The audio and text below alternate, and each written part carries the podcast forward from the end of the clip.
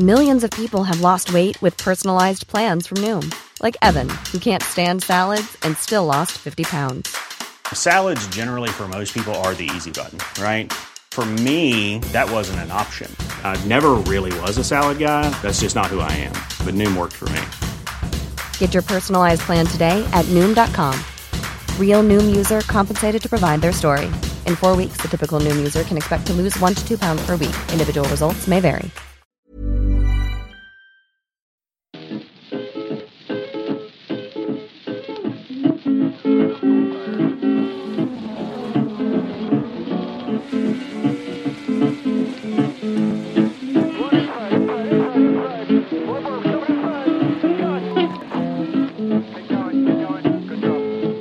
Said I know where my easy rider gone. Said I wanna know where my easy rider gone. She's an easy rider, to ride all so long. Hej och välkomna allihopa till Indiepodden nummer 45. Idag ska vi prata igenom Indycar på Indianapolis Road Course, Harvest Grand Prix, det första och kanske enda i historien. Vi ska prata kalendern 2021, men vi kan väl eh, rama in avsnittet med Linus Lundqvist och hans prestation den här säsongen.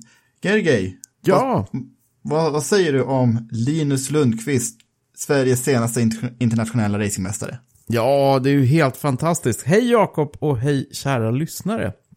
Eh, ja, jag vet inte riktigt vart man ska börja med Linus Lundqvist. Det, det, det är otroligt häftigt att eh, den här killen som eh, ja, bara ganska kort tid funnits på den amerikanska horisonten är den som har presterat en sån fantastisk säsong. Och som debutsäsong, som eh, första säsong i USA. Alltså hur man, från vilket håll man än ser det så är det otroligt häftigt vad han har gjort. Ehm, och vi har ju, eh, vi har ju faktiskt ett långsnack, eller du har gjort ett långt snack med, med Linus som vi tänkte landa i lite längre fram i det här avsnittet. Men eh, finns det något särskilt som eh, du skulle vilja lyf- lyfta fram i den här prestationen som Linus har åstadkommit? Lite historiska paralleller är väl allt- alltid kul. Ja, Ehm, det är det. Du tittar ju på Sennas debutsäsong i Formel 3. Ja, ja precis. Alltså jag funderade, jag funderade när, för redan för, ja nu är det säkert någon månad sedan så började jag fundera på det när, när man såg hur, eh, hur dominerande Linus var i den här Formel 3-klassen i USA. Så började jag fundera på de här historiska parallellerna. Alltså vilka kunde jag gräva fram ur, ur minnet av, av just den här typen av förare som tar klivet in i en ny klass och direkt tar, tar och, och dominerar den. Och det jag kommer tänka på det var ju faktiskt Ayrton Sennas debutsäsong i brittiska Formel 3 1983. Och där han, nu, har jag, nu kommer jag inte ihåg exakta siffran, men det var väl i princip ja, kanske 14 av 18 lopp eller något sånt där som, som Senna vann. Och så hade han en sparringpartner i Martin Brundle också. Exakt, exakt. Mycket duktig förare. Otroligt duktig förare som, som eh, jobbade sig in i säsongen och blev starkare och starkare ju längre säsongen gick och, och gav Senna mot slutet en, en rejäl match om titeln ändå. Men nu när man blickar tillbaka så var det ändå en så här helt fantastisk debutsäsong som han gjorde. Framförallt för att han vann så många lopp eh, inledningsvis på säsongen. Han vann ju liksom de första, eh, första 60 procenten av tävlingarna och, och verkligen satte, satte sin prägel på 83 års eh, brittiska Formel 3-säsong. Och på den här tiden så var ju brittiska Formel 3-mästerskapet var ju det, liksom den, det absolut högst värderade Formel 3-mästerskapet globalt. Det var, nästan större än Formel 2 på den tiden. Exakt, exakt. Alltså hade du vunnit Formel 3-mästerskapet i England, då var du i princip, din, din väg upp till Formel 1 var i princip utstakad. Och som du säger, den, den titeln vägde ju ofta tyngre än F2-mästerskapet. Så det är väldigt roligt också den här parallellen att Linus faktiskt har vunnit brittiska Formel 3-mästerskapet också för ett par år sedan. Och nu, nu är det inte riktigt brittiska Formel 3-mästerskapet lika högt prestigemässigt, men det är ju ändå en fantastisk titel att, att ha på CVt. Mm, och sen så, några år efter då, Senna vann Formel 3 i England, så det blir, har så många gånger dykt ut nästa Senna och på mm. 1990-talet var det Jan Magnusen som skulle bli nästa Senna. När han vann brittiska Formel 3 så vann han 14 av 18 lopp. Ja. Eh, men väldigt annorlunda arbetsetik än Senna. Magnusen var ju någon som rökte och festade en, en herrans massa. Ja, han är ju dansk. Och det, ja. det hör lite till. Men oavsett vem vi tittar på, det är ingen som slår Linus vinstprocent. Nu har de kört 14 lopp, Linus har vunnit 12 och det är tre lopp kvar. Ja. Så, och ja, vi tar och lyssnar igenom det lite senare. Ja, det gör vi. Men du, ja, en sak till som, som jag tycker måste nämnas, det är ju, att när, när till exempel Senna dominerade i England i början av 80-talet, det var ju det var ju hans första säsong i Formel 3, men det var ju inte mm. hans första säsong på de engelska racerbanorna. Han hade också. ju redan tillbringat två år och, i Formel Ford. Mm. Eh, 81 i Formel Ford 1600 och 82 i Formel Ford 2000. Så att då, då lärde han ju känna alla de här banorna. Och det sätter ju också Linus prestation i ett helt annat ljus. För Linus kommer in i en världsdel där han aldrig, nästan aldrig har tävlat. Den enda banan han kände till vad jag vet var ju Daytona. Eh, och där mm. kör man ju inte Form, Formel 3. Så att även ur det perspektivet så... Men en sak som, som jag, jag diskuterat med någon är, är, om man drar de här historiska parallellerna, är det inte så då att motståndet var väldigt svagt till exempel 83 när, när Senna var så, så dominerande? Eller kan det vara så att det är motståndet det är fel på nu i klassen som Linus kör? Va, vad tror du om det? Uh, jag, är, jag är nyfiken på David Malukas. Mm. För han var ju liksom året säsongen igenom har ju han varit den som utmanat Linus mm. närmast. Även de här inledande loppen på Mid-Ohio när halva Indy Lights-fältet var med. Santiago Ruzia som nu kör uh, Lincoln Co i, i, i VT, VTCR. Mm. Uh, gamla Postal-stallet alltså. Just det. Men Uruzia hade ju kommit tvåa i Indy Lights för ett par år sedan. Och, och uh, så, så precis som sen hade Brundle så har ju Linus haft eh, mm. David Malukas och jag tror säkert att Malukas också kan göra sig en karriär på högre nivå. Det, det får tiden utvisa men det, det, är svårt att skjuta hål på Linus prestation. Man kan ja. spinna det här på en massa olika sätt. Ja, lite amatörmässigt motstånd, dittan och dattan. Men nej, alltså i alla sådana här racingserier finns det alltid minst ett par stycken som är som håller riktigt hög klass. Och man kan lika gärna titta på Formel 2. Inte har alla som kör Formel 2 dominerat Formel 3 innan. Nej. Eller något, någon Formel 4-serie. Utan det finns i alla sådana här juniorklasser så finns det några som inte är jättebra. Mm. Och sen så finns det några Linus Lundqvist, några Ayrton Senna, några Martin Brundle, några David Malukas och sen Mick Schumacher, mm. Giuliano Alesi och så vidare och så vidare. Det, mm. det, det, det är ju ett brett motstånd, men de bästa är alltid de bästa. Ja, alltså de allra bästa tenderar ju att flyta upp till toppen och det är, jag mm. har länge, så länge jag har i alla fall tycker jag själv fattat något av racing så har jag tyckt att det finns det finns liksom två breda kategorier förare. Det finns, duktiga förare finns det en jävla massa i, i alla elitklasser. Eller starka juniorklasser som det rör sig om här. Men det är klart att det finns väldigt många duktiga förare. Men förare som är kapabla att ta titlar. Det, det är inte så många. Och nu har ju Linus, det här är faktiskt tredje mästerskapstiteln som han lägger i ryggsäcken. Så han har ju liksom med råge bevisat att han tillhör definitivt den här ganska, jag tycker ganska lilla och exklusiva skaran förare som kan gå in i en serie och på det här sättet dominera eller åtminstone vara slagkraftig över en hel säsong. Alltså man måste fatta att det krävs otroligt mycket att vara så stark över en hel säsong så att man faktiskt plockar hem en titel, en mästerskapstitel. Mm. Jag, jag, jag tycker Felix tillhör ju den kategorin förare också.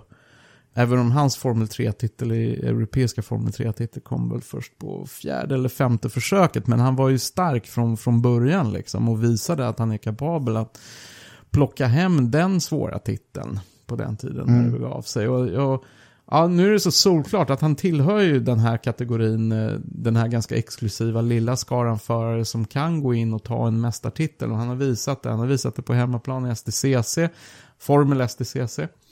Eh, och sen brittiska Formel 3 och nu i USA. Så att ja, vägen känns ju så sjukt öppen för Linus. Det är liksom, ja, otroligt kul. Vi lyssnar på hans egna ord om säsongen lite senare, men innan. Vi måste ju snacka igenom Indycar-fältet också. Vilka ja. är de som kan plocka hem mästerskap och vilka är där för lite utfyllnad? Ja, vi hade ju en, en ganska intressant doubleheader i helgen som har satt, uh, satt en del uh, myror i huvudet på oss och en del av de inblandade. Så det finns ju en hel del att prata om och några som kanske inte, inte rosade marknaden i helgen uh, var Ganassi. Och det här, Ganassi. Är, det här är ju någonting, ja. ursäkta att jag avbryter, det här är någonting som vi har pratat om tidigare. Alltså frågan om, om eh, det finns en eh, slags vacklande inför mästerskapsstriden här på gång. Vad tror du? Då, men då var den lite på skoj. Mm. Nu, är det, nu är det på allvar. Eh, Scott Dixons lucka ner till Joseph Newgarden har nu krympit ner från mer än 100 till enbart 32 poäng. Det är alltså eh, Dixon behöver komma nia eller bättre på finalen i St. Pete om no några veckor, men det är fortfarande han måste fortfarande vara bättre än eh, två tredjedelar av, av, fältet. Och eh, med tanke på hur han kört sen Mid-Ohio så mm. det, det, är lite konstigt att säga det, men han har inte kört bättre än två tredjedelar av fältet. Nej, Nej han eh, har faktiskt inte. Snurrningen på Mid-Ohio och sen nu så sjabblar han bort två placeringar på två var kvar i första loppet. Mm. Eh, här då på Indianapolis och sen så skadar han bilen första stinten i närkontakt och sätter Felix i en konstig situation i första stinten i andra loppet. Eh, så vad blev det då? En nionde och en åttonde plats. I och för sig, det är precis där han behöver vara då i St. Pete. Mm. Men Ganassi-stallet såg inte särskilt starka ut här.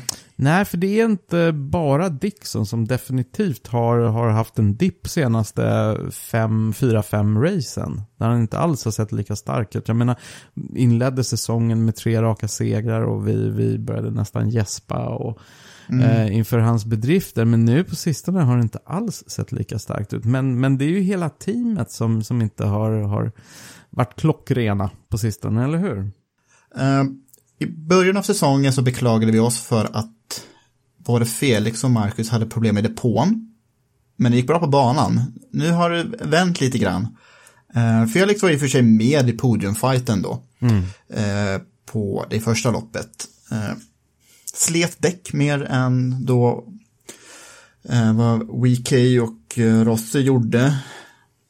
Mm. Marcus också så här habil insats, inget spektakulärt. Nej.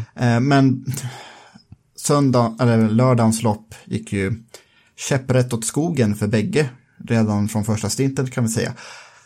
Mm. Jag tror att det är så att Ganassi är dåliga på att dela ut stallorder ordentligt. Du tror det? Mm. Vad, vad, ja, vad kan det bero på? eh, för de ser inte helheten i det hela. Liksom, på det första loppet så ber de Felix att släppa förbi Dixon eh, tidigt i loppet. Eh, men de är ju på olika strategier. Så liksom Felix bara ger bort fem sekunder under det här var det första stinten. Eh, fem sekunder som då hade varit skillnaden mellan femte och andra plats i slutet av loppet. Mm. Sen så blir han om, han kör ju ifrån eh, Dixon efter det påstoppet som kom strax därefter. Blir ombedd att släppa om Dixon igen, men Dixon är ju då väldigt långsam på banan. Det är liksom mm. åtta sekunder de ber honom att skänka. Eh, det gör ju inte Felix utan fortsätter gasa och sen så är han ju med och eh, är så nära att ta den här andra platsen men de här fantastiska kubbningarna mot slutet så sätter han ju däcken. Mm. Och sen på det andra loppet på lördagen då när Dixon var i den här kubbningen med eh, Ryan Hunter Ray var det väl? Och fick hålet i golvet och tappade ganska mycket fart på svarta däcken och Felix ligger bakom på röda. Mm. Då är det ju uppenbart att de har sagt till Felix att inte köra om Dixon. Det är underförstått i någon mening i alla fall. Mm. Och där är ju Felix, han sakar väl kanske tio sekunder på det, på det stinten. Just det. Och sen efter det påstoppet så är de bakom honom, sätter på röda däck, Felix, han är på svarta och sen så blir han begravd i mittfältet. Mm, och då är det sjukt svårt att komma loss. Ja, så om man hade fått kunna köra förbi Dixon, mm. då hade han ju kanske kunnat hänga med Newgarden som kom ihåg eh, i på andra tredje varvet så var det Newgarden, Dixon och Rosenqvist på ett led där. Mm.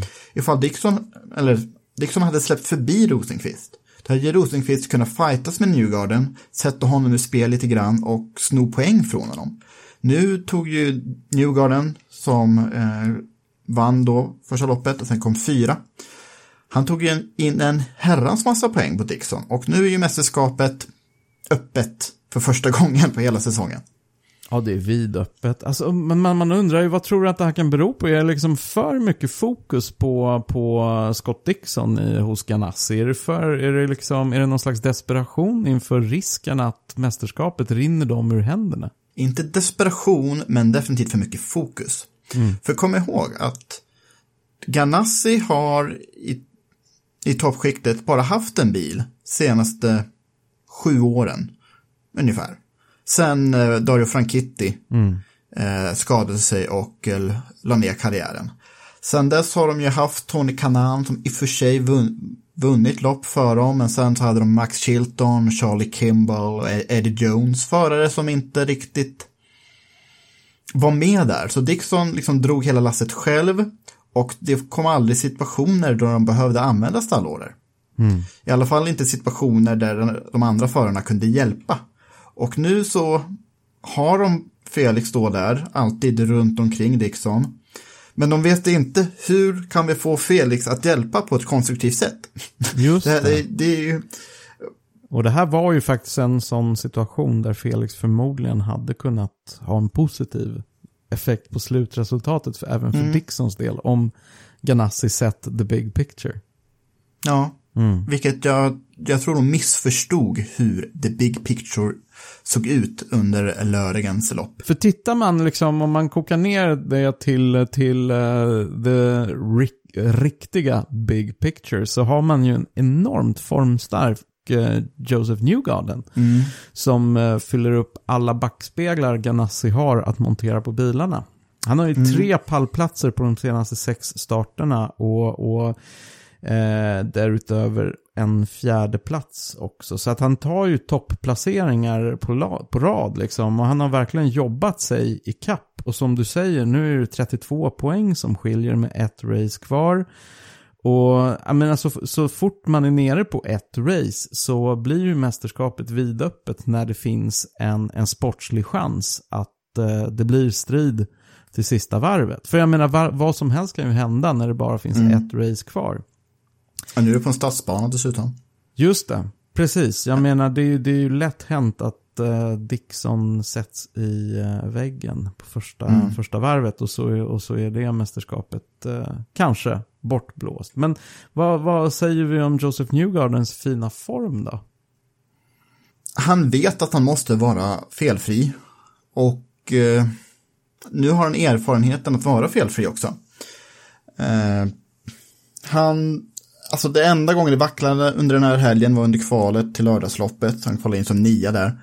Eh, annars så, han utmanövrerade Colton Hurta och de andra under det första loppet och sen så klättrar han upp sig till en fin fjärdeplats i det andra. Och det här, kom ihåg, inga gulflaggor alls den här helgen. Mm. Eh, så han, han levererar. Mm. Det är det han gör. Så... Han gör det mm. och smyger med där allt närmre. Och den som fick med sig den andra segern på lördagen var ju Will Power. Men jag vet att någon som absolut har imponerat på dig på sistone, det är ju Colton Hurta. Mm. Han fick ju med sig en fjärde plats och en andra plats från helgen. Så han har ju också en väldigt fin formkurva. Följer upp eh, segern från Mid-Ohio.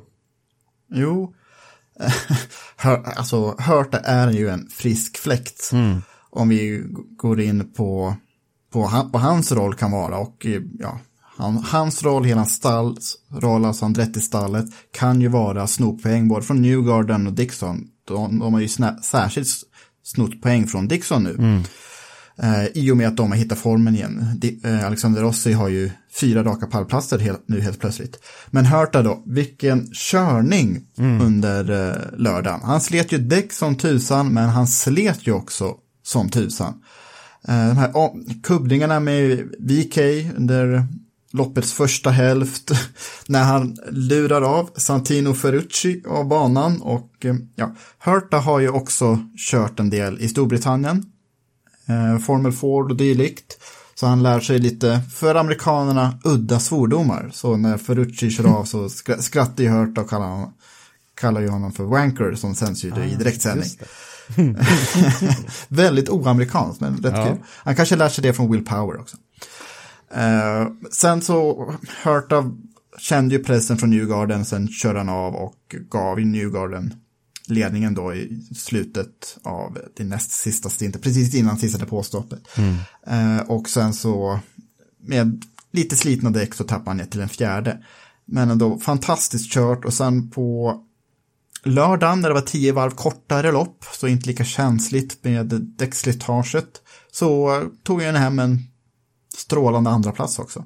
Just det. Så Hurta har riktigt god form. Detsamma kan, måste man säga om Alexander Rossi som äntligen hittar någonstans, men Rossi är fortfarande rätt sur och grinig av sig. Mm. Men också någon som vi borde lyfta i Renis Weekay. Eh, ja, absolut. Det är hans första pallplats eh, där på fredagen. Det är ju definitivt eh, någonting att hurra för. Det är ju, mm. det är ju, han har också liksom vuxit under säsongen. Visst, han hade den här tidiga Eh, en, en tidig fin femteplacering i början av säsongen. Men sen så har det kommit fler topp 10 placeringar som, som har varit väldigt fina. Och, och han har tagit ett eh, ganska schysst grepp om eh, Rookie of the Year-titeln. Ja, och han har särskilt gett stallet också en massa mer självförtroende. Ed Carpenter Racing som sen Joseph Newgarden lämnar dem för att gå över till Penske då för några år sedan.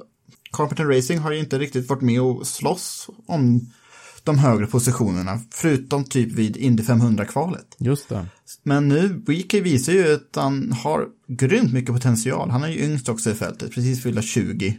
Pole position, tredje plats. Mm. De sakade lördagsloppet lite genom att använda upp ett extra set röda däck på fredagen. Uh, men det var ju också en strategi också. Men det betalade sig helt okej. Okay. Han körde upp sig till en tredje plats på slutet av loppet och förbi både Felix och Hörta. Så också två tummar upp för Rinus VK den här helgen. Definitivt, och han ligger ju 54 poäng för eh, Alex Palou som är näst bästa rookie i sammandraget. Så det kan ju inte behöva särskilt många poäng i St. Pete för att säkra Rookie of the Year-titeln. Han, om, ja, då är det så, om VK bara startar i St. Pete, då har han säkrat titeln. För en seger mm. och lätt flest varv, pole position, Just det. det ger ju 54 poäng. Just det. Så, årets rookie, Rinus Wikey. Ja, Ta i trä. Ja, precis. Och även om, om det skulle gå riktigt illa och han inte tar titeln utan det blir Alex Palou så kan vi redan nu konstatera att för andra året i rad så är det en europé som blir årets rookie. Mm. Felix Rosenqvist i fjol. Hur var det då 2018? Började tänka såklart på en gång. Mm. Var det för jag är statistiknörd? Just det, det kommer inte jag ihåg. Vem kan det ha varit? Inte jag heller. Nej, men det var ju Robert Wickens såklart. Wickens, Wickens såklart. kanadensare. Kanadensare, och då är man, ja vad är man? Är man halveuropé då? Nej. Ja, men Wickens körde några år DTM, så han är uh, honorable European. Ja, han var väldigt europe, euro, euro, vi glömmer Hate. det. Ja, jag försöker ja. inte ens. Men apropå rookies, så behöver vi också säga lite om Oliver Askew som saknades den här helgen. Ja, uh, har vi, har vi några nyheter om honom? Han, han, han, såg ju ut att vara vid god vigör men mm. på dåligt humör. Mm. Uh, där man såg honom i depån, vinka till kameran, men han vill ju vara i bilen såklart. Ja. Jag tror att han kunde ha varit i bilen om han så ville, men han tar sig själv, sin kropp på stort allvar som racerförare då gör. Ingen som röker som en dansk på 90-talet i här stället. Och hans bil eh, hade ju tagits över av Hinchcliffe. Mm. James Hinchcliffe. Nej, av Helo Castroneves. Förlåt. Det var en del rockader, så det, det går att göra. Ja. Hinchcliffe var i Zach Veachs bil. Just det. Men det var ju ett gäng som gjorde comeback där i helgen. Precis. Precis. Eh, om vi börjar med Castroneves då. Eh, det gick inte alls bra. Nej, en lov att 20 säga, och kanske första plats var inte så mycket att hurra för. Det här var då Castroneves första Indycar-lopp i en annan bil än i en Pen- Penske-bil på 21 år. Oj. Eh, Så det kanske var en del en del saker lost in translation när jag ställde in setupen och lite annat. Eh, Men på fredagen så var det ju ett katastroflopp för Pat O'Ward också. Och Ward studsade ju tillbaka på lördagen med en femteplats medan Castroneves var kvar runt 20. Så nej, jag tror Castroneves hade hoppats på mer och ifall han försöker ta sig till att köra Indycar på heltid igen nästa år. Jag tror inte han förbättrar sina chanser, ärligt talat. Sen som vi har pratat om tidigare, jag tillhör ju den kategorin som tycker att den här, den här typen av riktiga veteraner kanske ska sätta punkt någon gång. Eh, speciellt de här enstaka inhoppen man gör under säsongerna. Alltså jag har rätt svårt att se att man, man kan få ihop något vettigt av det. Det är så få exempel. Nu kan ju du Indycar-historien sjukt mycket bättre än vad jag kan. Men jag kan komma på nästan inget exempel med just någon som gör ett sånt här enstaka inhopp under en säsong och presterar någonting fullständigt anmärkningsvärt. Om man inte går ganska långt tillbaka i historien. Nej, det ringer, ringer ingen klocka för mig heller. Så jag vet inte, men såklart det skapade ju en del uppmärksamhet till, kring team, bil, sponsorer och sådär med ett välkänt namn. Men det känns som fasiken ska någon som Helio Castroneves som ändå under så många år var med och verkligen slogs i toppen var med för att hoppa in för, att- för att ta en 21 plats. Det är liksom... Vem blir glad av det? Sebastian Bourdais kanske? Som tog en 21 och en 18 plats i alla fall. Ja, Apropå ja men Bourdais har i alla fall klart för att köra en hel säsong näs, nästa år då Ja. med Foyt. Eh, och Foyt är ju ett stall som behöver erfarenhet och lite kompetens och Dalton Kellett har ju varken det ena eller det andra. Får vi lov att, lov att säga, hans bästa resultat är fortfarande bara en 20 plats. Ja. Och det slog ju Bourdais på en gång. Eh, det är svårt att göra någonting med en Foyt-bil i år känner jag. Eh, Kimball hade väl ett okej lopp på fredagen med en trettonde plats, okej för deras standard då. Eh, men eh, på lördagen så var ju Foyt-bilarna 18, 23 och så Kellet då 25. Ja, jag tror Bourdais värde kommer synas starkare nästa år. Jag tror att han har mer att ge än vad Castro Neves har. I. I alla fall. Och sen så har vi en tredje veteran som kom tillbaka.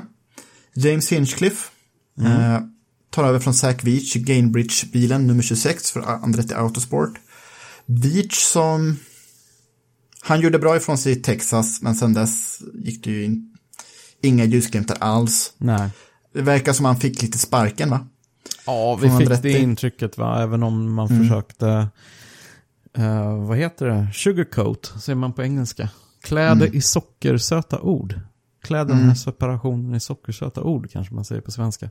Men det, det var förmodligen sparken han fick. Och eh, Hinchcliffe av de här tre veteranerna som gjorde comeback gjorde bäst ifrån sig med en 14 och en 13 plats. Eh, Hinch har inte någonting klart för nästa år, men varför skulle han inte vara aktuell för den här bilen? Ja, varför inte? Han, har ju, han tror jag fortfarande Pengar. har väldigt mycket att ge och ja, inte minst pengar. Precis.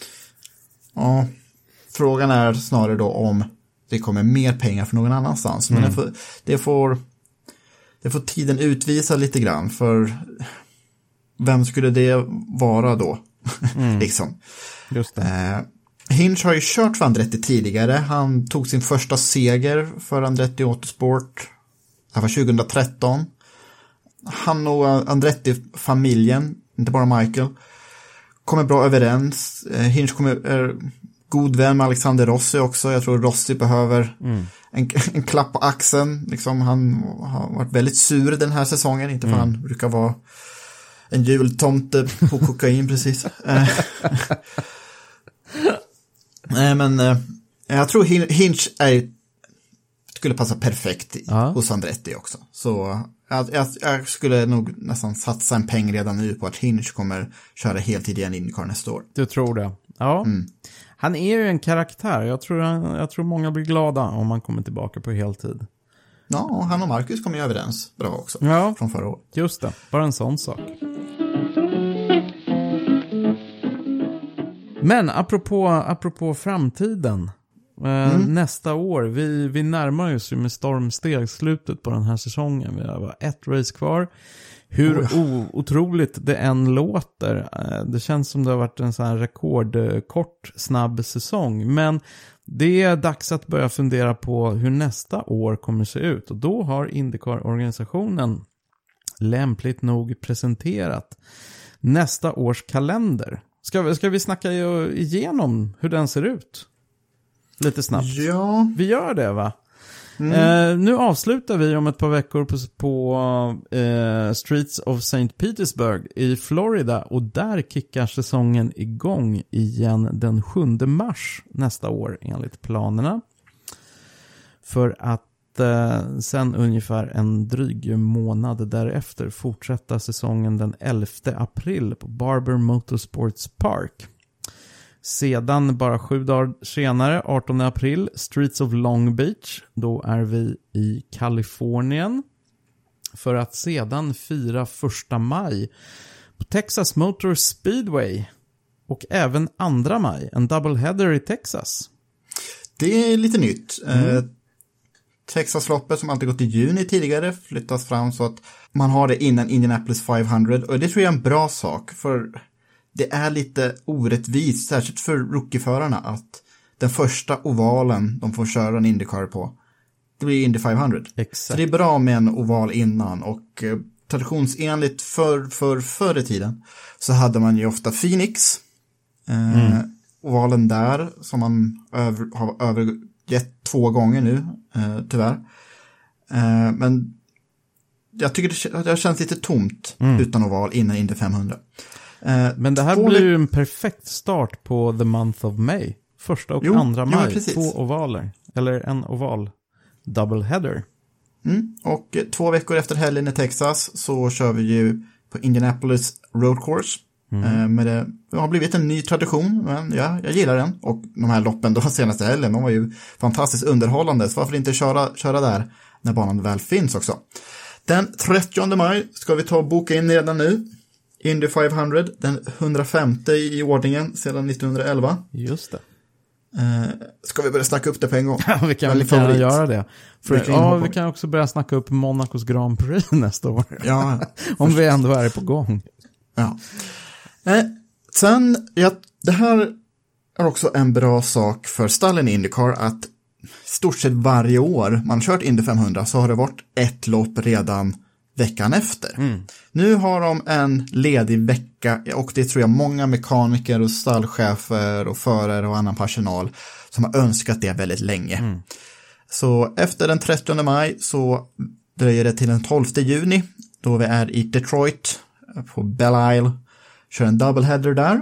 Eh, 12-13 juni, den lilla stadsbanan som jag tycker väldigt mycket om. Jag har saknat den i år. Mm. Ja, den är tajt och rolig. Ofta kul race där.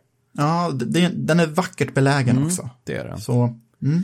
Sen så är det dags att fira svensk midsommar med Road America 20 juni. Jag skulle bara tippa att det är midsommarhelgen. Jag har inte kollat upp det. Det, det är sannolikt inte. Jag har inte heller koll på det än. Men eh, en seger till för Rosenqvist skulle sitta fint. Verkligen. Den midsommar. Två veckor senare, 4 juli, eh, amerikanska nationaldagen, Mid-Ohio.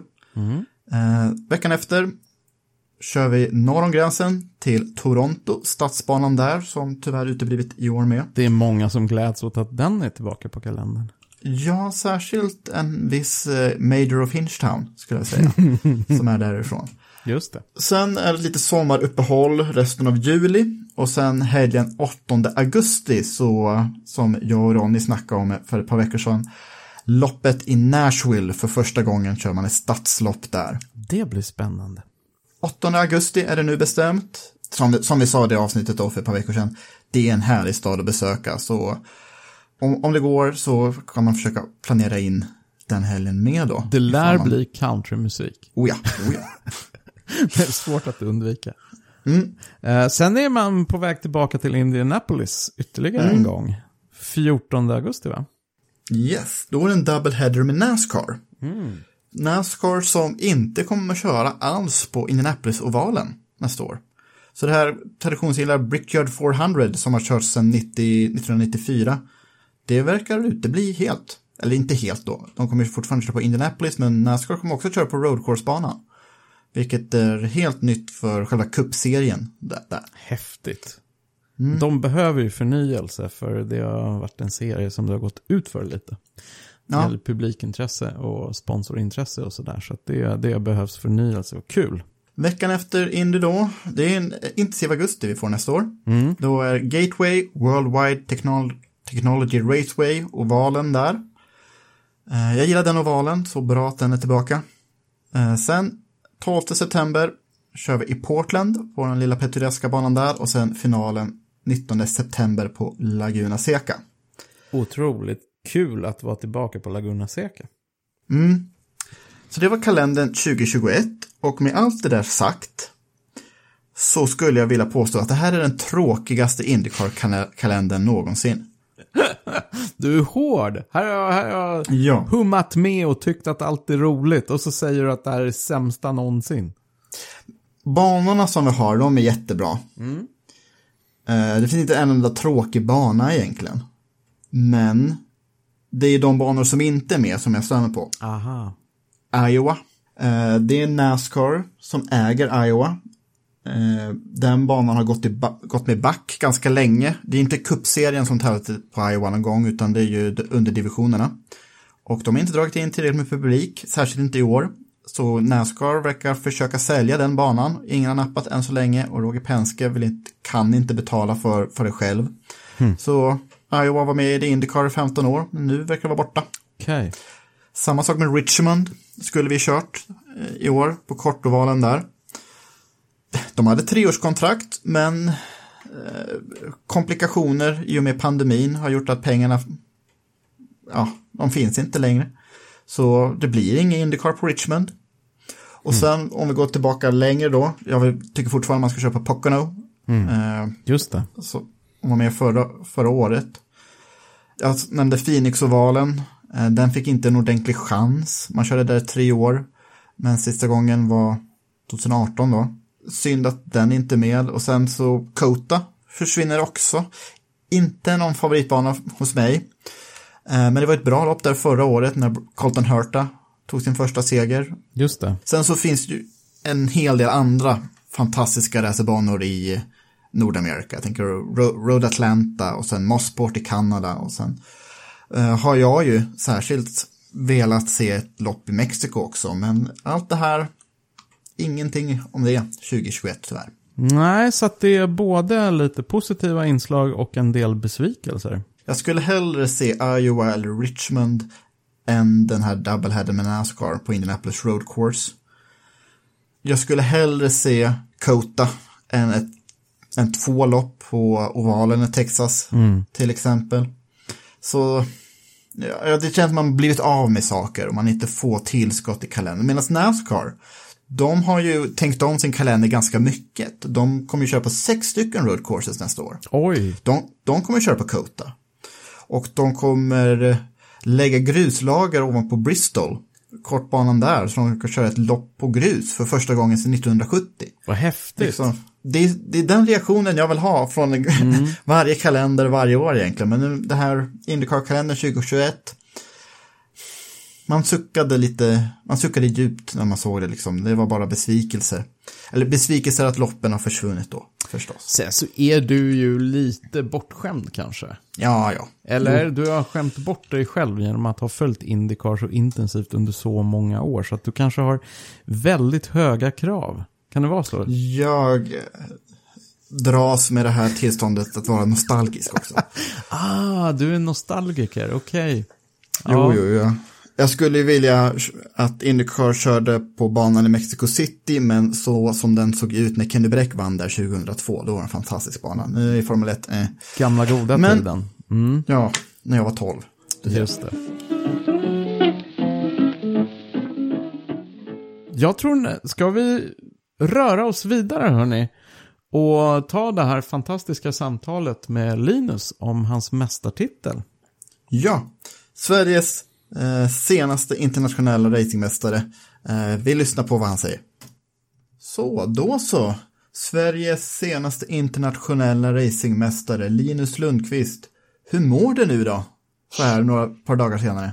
Jo tack, det är, det är bara fint. Jag skulle ju fortfarande säga att det, det har inte riktigt sjunkit in liksom vad, vad det vi har gjort och vad, vad som kommer hända. Men eh, det, det känns ju naturligtvis väldigt, väldigt bra. Och um, ja, går runt tror jag med ett konstant leende på läpparna. Um, så ja, äh, känns bra. Ja, om man tänker så, om man för ett år sedan sa till dig att du skulle ha vunnit ett, ett uh, formelbilsmästerskap i USA, hade du trott på dig själv då?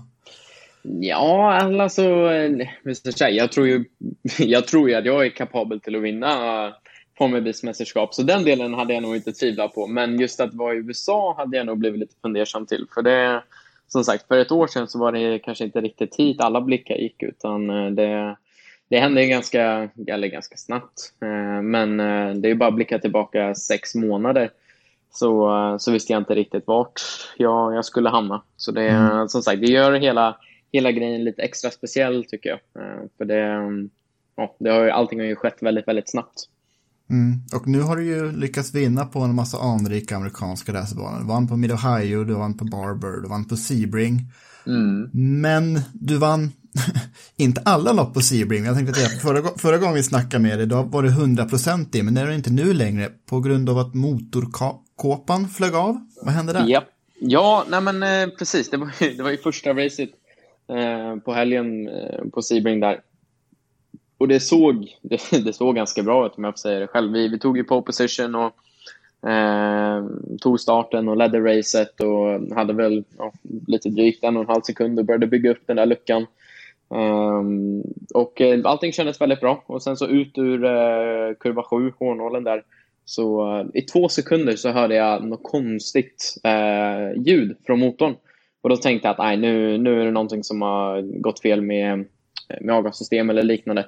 Men nej, jag kände bara av det i två sekunder och sen såg jag att någonting flög, eh, flög bort ur, eh, ur eh, min backspegel. Men jag kunde inte se mycket mer än så. Sen när jag kom in då till nästa kurva så var jag nära på att åka av. Så då kom jag över dagen till teamet och bara, ah, det är någonting som har lossnat på bilen. Jag tror att det är golvet. Och så kom jag förbi start och mål då och de bara, ah, nej det, det är hela din motorkåpa som har åkt av. Jag bara, du skojar? De bara, nope. Så uh, var, men så jag kunde inte se det från backspegeln, men det här påverkar ju liksom luftflödet då tillbaka på bakvingen. Mm. Så vi tappar ju nästan all downforce bak då. Um, så vi blev ju typ två, två och en halv sekund per varv långsammare. Så då var det bara att försöka hålla i det bästa man kunde. Ja, men då får du, fick, fick du i alla fall öva lite defensiv körning. Men är, är det, ja. det var så att det är, det är inga vingar på den här motorkåpan i sig, utan det stör så pass mycket själva bakvingen. Precis, vi blev själva faktiskt lite förvånade över hur stor skillnad det var. Eh, för som du säger, det är ju inga vingar eller ren liksom, aerodynamik på så sätt, mm. utan det är egentligen bara delar av kroppen och liksom luftflödet och, och hur det transporterar sig till bakvingen. Eh, men det, det störde luften så pass mycket så att det var totalt kaos eh, mm. och extremt, extremt svårkört.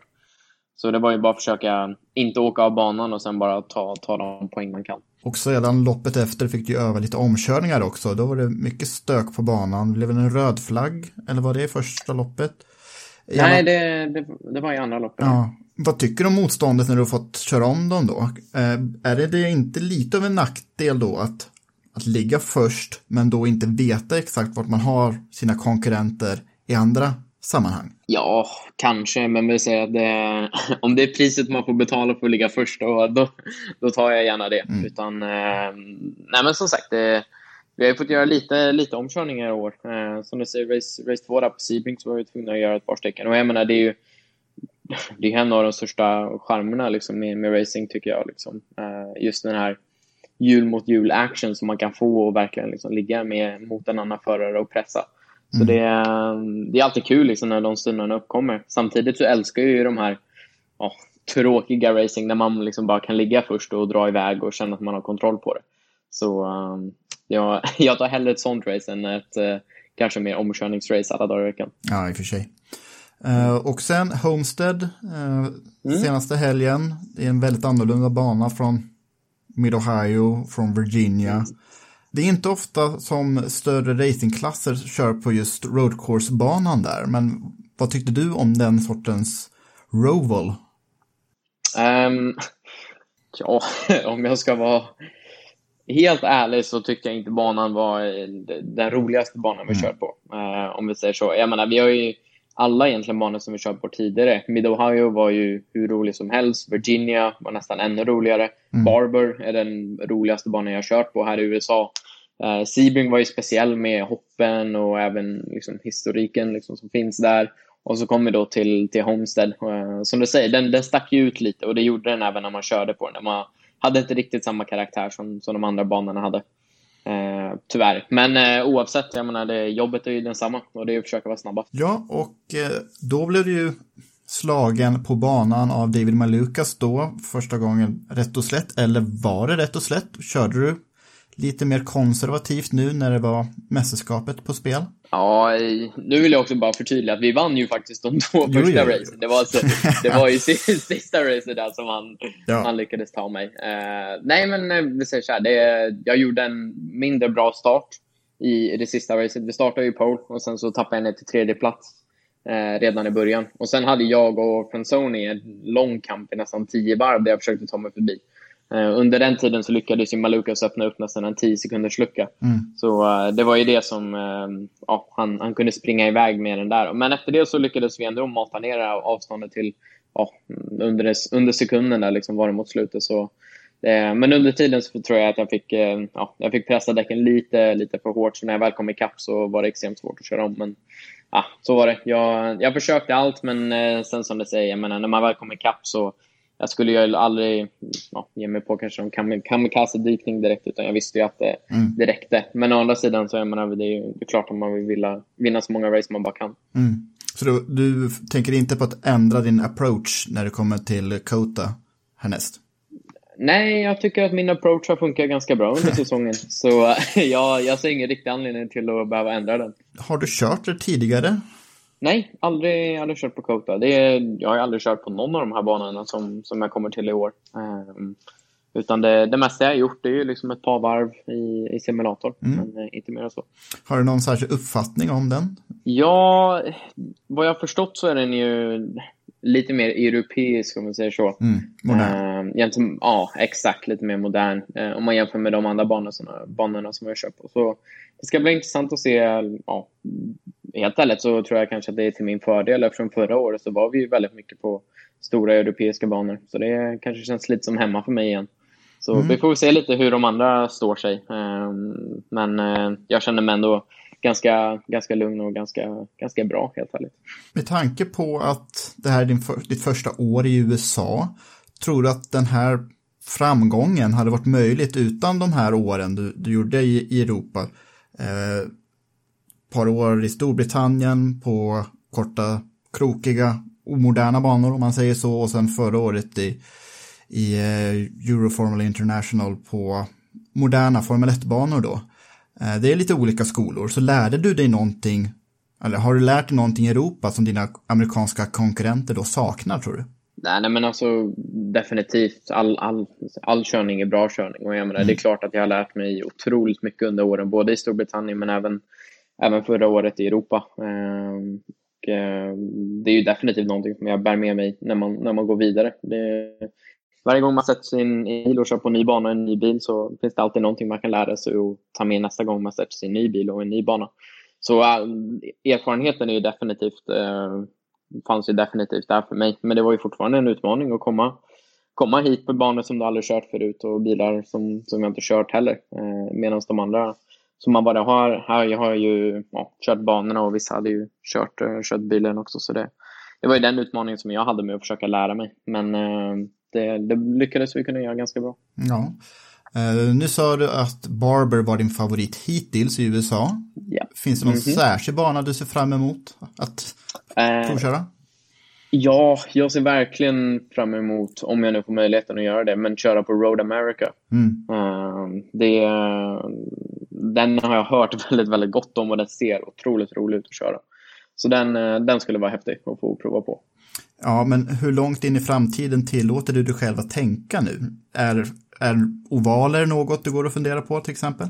Ja, definitivt. Och det, det roliga är det liksom att jag hittills, så den, min favoritbana som jag någonsin kört är eh, på i Frankrike, Stadsbanan. Aha. Och eh, det roliga liksom här borta i USA är att nu får du ett tredje element. Att du har road courses, du har street courses och ovaler. Eh, ovaler är ju egentligen den som jag inte har provat på än. Ehm, så det vore extremt häftigt att få prova på. Ehm, de ser otroligt eh, coola ut att köra och väldigt annorlunda. Det är som sagt en helt annan approach vad man kanske hade till en vanlig road course. Så det, det vore spännande att få prova på. Mm. Och med den här mästerskapstiteln då, då har du ju en fullt finansierad styrning i Indy Lights nästa år som pris. Mm. Uh, och vi för, förutsätter ju förstås att det blir en Indy Lights-säsong 2021 och då blir den första ovalbanan på det schemat Indianapolis Motor Speedway. Har du lagt märke till det? ja, jo, vi säger så här. Jag har också tittat på det och tänkt den tanken att första ovalracet kommer liksom bli på IMS. Men eh, vi får väl se. Jag hoppas väl då, om det, om det nu som sagt blir Indy Lights och så vidare, så, mm. eller oavsett så blir väl målet att kanske få göra något test på någon oval innan det, så man inte dyker upp där första gången och eh, ens första varv är runt IMS. Men vi får väl se. Om man inte lägger in Texas också i Indy Lights-schemat, det har aldrig varit med tidigare, men det kommer ju faktiskt vara innan Indianapolis 2021. Ah. Right. Men i somras när du var i Sverige så fick du ju band på några nya sponsorer, Jula till exempel. Är de yes. med i långsiktigt också? Om vi tänker redan in på nästa år och kanske ännu vidare? Vi, vi får se. Som sagt, vi, det här är ju första, första säsongen som vi påbörjar ett samarbete. Eh, så vi, vi sa det att det, vi börjar här och sen så får vi se om det känns bra från bägge delar så är vi definitivt öppna och, prata mer om i framtiden. Men just nu så är det bara för 2020. 2020 som sagt, det har varit en konstig säsong på många, många sätt och vis. Eh, hur mycket mm. saknar du att se publik runt banorna? Ja, Alltså man saknar det ju otroligt mycket för det är ju, alltså stämningen när du kommer till banan är ju som natt och dag. Mm. När, det, ja, när du ser att det är fler folk än du som, som tycker att det där är kul och står och hejar och tittar och så vidare. Så det är definitivt någonting som man har saknat. Tyvärr måste jag säga att man, att man vänjer sig ganska snabbt dock. Att det, det kändes lite konstigt kanske de två första helgerna men eh, de senaste helgerna så har det ju nästan blivit naturligt att det inte är något någon folk på plats utan det har snarare varit tvärtom. Att om det har varit någon liten form av publik eller eh, några folk på banan så har man blivit, jaha, där ser man. Det är ju folk på banan nu för tiden. Mm. Ja. Så uh, ja, nej, men tyvärr så har det faktiskt blivit så. Man vänjer sig ganska snabbt till det. Um, så jag hoppas verkligen att vi får se en ändring på det för, för allas skull inför, inför nästa säsong. Oh ja. Um, det, Turkiets Grand Prix till exempel i Formel 1 ville de ju få, få in normal mycket åskådare men Tidigare mm. idag så sa de att nej, det, det, går ju inte än. Men logistiken nej. finns i alla fall och eh, hur ofta måste du testa dig mot eh, coronaviruset? Um, I mästerskap, eller alltså för mästerskapets skull aldrig egentligen. Okay. Utan eh, du, eh, du blir kontrollerad med temperatur och så vidare när, när du åker in på banan och du måste bära mask och, och den delen. Men eh, vi har inte behövt göra några tester. Mm, Okej. Okay. Då har ju du ditt stall Global Racing Group. Jag antar att du kommer sakna yes. dem lite grann. Uh, uh, men uh, det är ju ett stall som utan dig inte hade kunnat skryta med några segrar i det här mästerskapet i år. Men de måste ju ha en del styrkor jämfört med de andra och ja, vad, vad har du att säga om grabbarna och tjejerna där? Nej, men de har ju gjort ett otroligt, otroligt bra jobb. Um, jag menar, det är bara att titta lite på, på deras historik. De har ju vunnit det här mästerskapet tre år i rad. Så mm. de, uh, de vet ju vad de gör. Um, och det tror jag, vår starka sida om vi jämför med de andra teamen, det är att vi, vi har kunnat rulla upp till, till mer eller mindre alla banor uh, med en setup som inte har varit långt ifrån den liksom som vi, vi har använt. Så vi har aldrig liksom behövt egentligen göra stora förändringar på bilen genom träning 1 eller träning 2, utan det har hela tiden egentligen varit små justeringar för att göra perfekt. Och det, det tror jag hjälpt oss otroligt mycket. Speciellt när vi bara till exempel har haft ja, två 20 eller 30 minuters träningar på fredagen. Ehm, då har man inte så jättemycket tid Utan då måste du komma med ett ganska bra, bra paket till att börja med. Mm. Sen tror jag också att vår, vår styrka är att vi har, de har ju kört mästerskapet i ett par år, så de vet bilen och däcken. Medan till exempel Andretti och HMD då, med nya tio år. Så vi, vi sa ju det även lite innan att vår, vår starka sida kommer var innan sommaruppehållet. Rätt så mycket mer testdagar än vad vi gjorde till exempel under sommaren. Och vi visste att de skulle ju såklart bli starkare och starkare. Och det är väl kanske lite det vi har sett nu också, att eh, även Newman Watts med från Sony där stora kliv just eh, och tagit kliv närmare oss då, eh, från både Sebring och ja, nu senast då på Homestead. Men som sagt, det är också vad vi, vad vi förväntar, förväntar, sig, förväntar sig av, av dem. Jag menar, det är ju verkligen inga dåliga team, så de skulle ju lista ut det förr eller senare, så att säga. Men eh, det är bara kul liksom, att vi ändå kan visa att vi, ja, vi är ju den, den starka kraften i det här mästerskapet. Ja, det är ju Indy Lights-stall då som mm. kanske vill, vill ta del av ditt framgångsrecept nästa år. För det här, det är ju en fullt finansierad styrning då Indy Lights nästa år. Det säger ju inte vilket stall du, du kan hamna i, utan det är ju up for grabs för stallen då, antar jag. Ja, precis. Det här är ju en dialog och konversation som eh, både jag har med Honda, men även som har med teamen. Då. Eh, det enda liksom som från deras sida är att det ska vara ett Honda-associerat Indy Lights team. Eh, så eh, de måste ha någon Honda-associering där för att ska kunna köra med dem, vilket är logiskt. Ja. Eh, och eh, som sagt, vi får ju se lite vad som men eh, just nu så känns det bara extremt bra att vi har fått, eh, fått klara av mästerskap och gjort det nu med ja, en helg förtid också. Så det köper ju oss två, tre veckor lite före för 2021. Mm. Eh, och sen nu Kota den helgen 24 oktober. Och eh, sen yes. är det ganska långt till mars tyvärr. Vad ska du göra efter Kota då? Efter Kota så kommer jag behöva åka. Jag är fortfarande här på ett ESTA. Så mm. min tid tar, tar slut, jag tror det är typ så här, två eller tre veckor efter Coda. Okay. Så uh, jag, hann, ja, man, var tvungen att matcha mina datum där så att jag inte behövde åka hem innan det. Uh, men uh, efter det så är det tillbaka i Sverige. Mm. och sen så ja, lista ut lite vad som vad sker nästa år och börja prata lite försäsongstester om det hinner bli några ja, after season-tester också. Så får vi se lite. Inget mer racing planerad? Ingen sportvagn? Nej, inte som det ser ut just nu i alla fall. Som mm. sagt, jag, jag stänger verkligen inga dörrar än. Så dyker det upp ett telefonsamtal imorgon på frågar om jag vill eh, vara med och göra någonting så, så kanske det ändras. Men eh, som det ser ut just nu så kommer det bli en relativt förhoppningsvis en jul hemma i Sverige. Det hade varit trevligt. Ja, det ser man fram emot faktiskt. Eh, nu när det börjar bli höst här. Det är ju i och för sig det har varit var, varm höst hittills här hemma ifall du vill ha en uppdatering ja. på vädret. ja. Ja, eh, jättekul. Alltså stort grattis från alla oss på Indiepodden. Um, Tack så jättemycket. Eh, vi kan väl avsluta med, du är inte på något sätt en veteran liksom, i, i racingen. Men har du några goda råd att dela med dig till de ungdomar som vill börja köra racerbil? Har du kommit till det stadiet att du börjar bli dis klok herre? Oj, vad kul. Det här är nog första, första gången jag fått den frågan. det, nu, nu börjar jag känna mig som en riktig veteran. Um, du var då 22, 21? 21, precis. Ah. Men eh, som sagt, jag, har ju ändå jag har hållit på med formelbil nu i sex år. Så mm. Man har gjort ett par varv, den saken är klar. Um, nej men, ja, tips om eh, liksom, kartingförare som vill ta steget upp till, till formelbil. Det är ja, ta reda på så mycket information eh, du kan, både om team och stall och mästerskap. För vägen, det finns så otroligt många vägar att gå idag. Eh, så det, det gäller liksom att välja, välja rätt serie och sen även rätt team då. Eh, som, som vi alla vet är otroligt viktigt. Så att du blir skolad på rätt sätt från början. För det är som sagt, eh, det kan gå åt ja, väldigt två olika håll beroende på vilken, vilken väg du väljer. Vilket egentligen kanske inte har någonting med dig och din körning att göra utan det är egentligen bara vilka förutsättningar du har. Och sen som sagt, just med förutsättningar, var ärlig med dig själv. Börja med att ge dig själv rätt förutsättningar.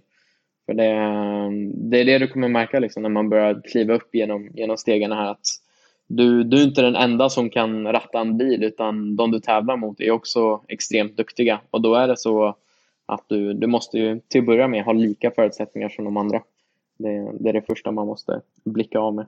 Sen som sagt, det, ja, det gäller att njuta och sen det absolut viktigaste, det är att vinna.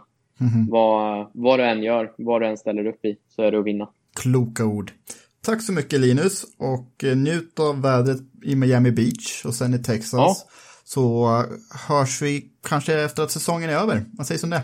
Ja, ja men vad härligt. Tycker jag låter väldigt, väldigt fint. Äh, hörni, kära lyssnare, då börjar Indiepodden avsnitt 45 närma sig sitt slut. Eh, tack så jättemycket för, till er som har lyssnat och tack så hemskt mycket till våra samarbetspartners Automotor och Sport och Tico Racing Shop. Hörs nästa vecka. Hej då! Det gör vi. Hej då! Said I wanna know where my easy rider gone. Know where my easy rider gone. She's an easy rider, but she do ride so long.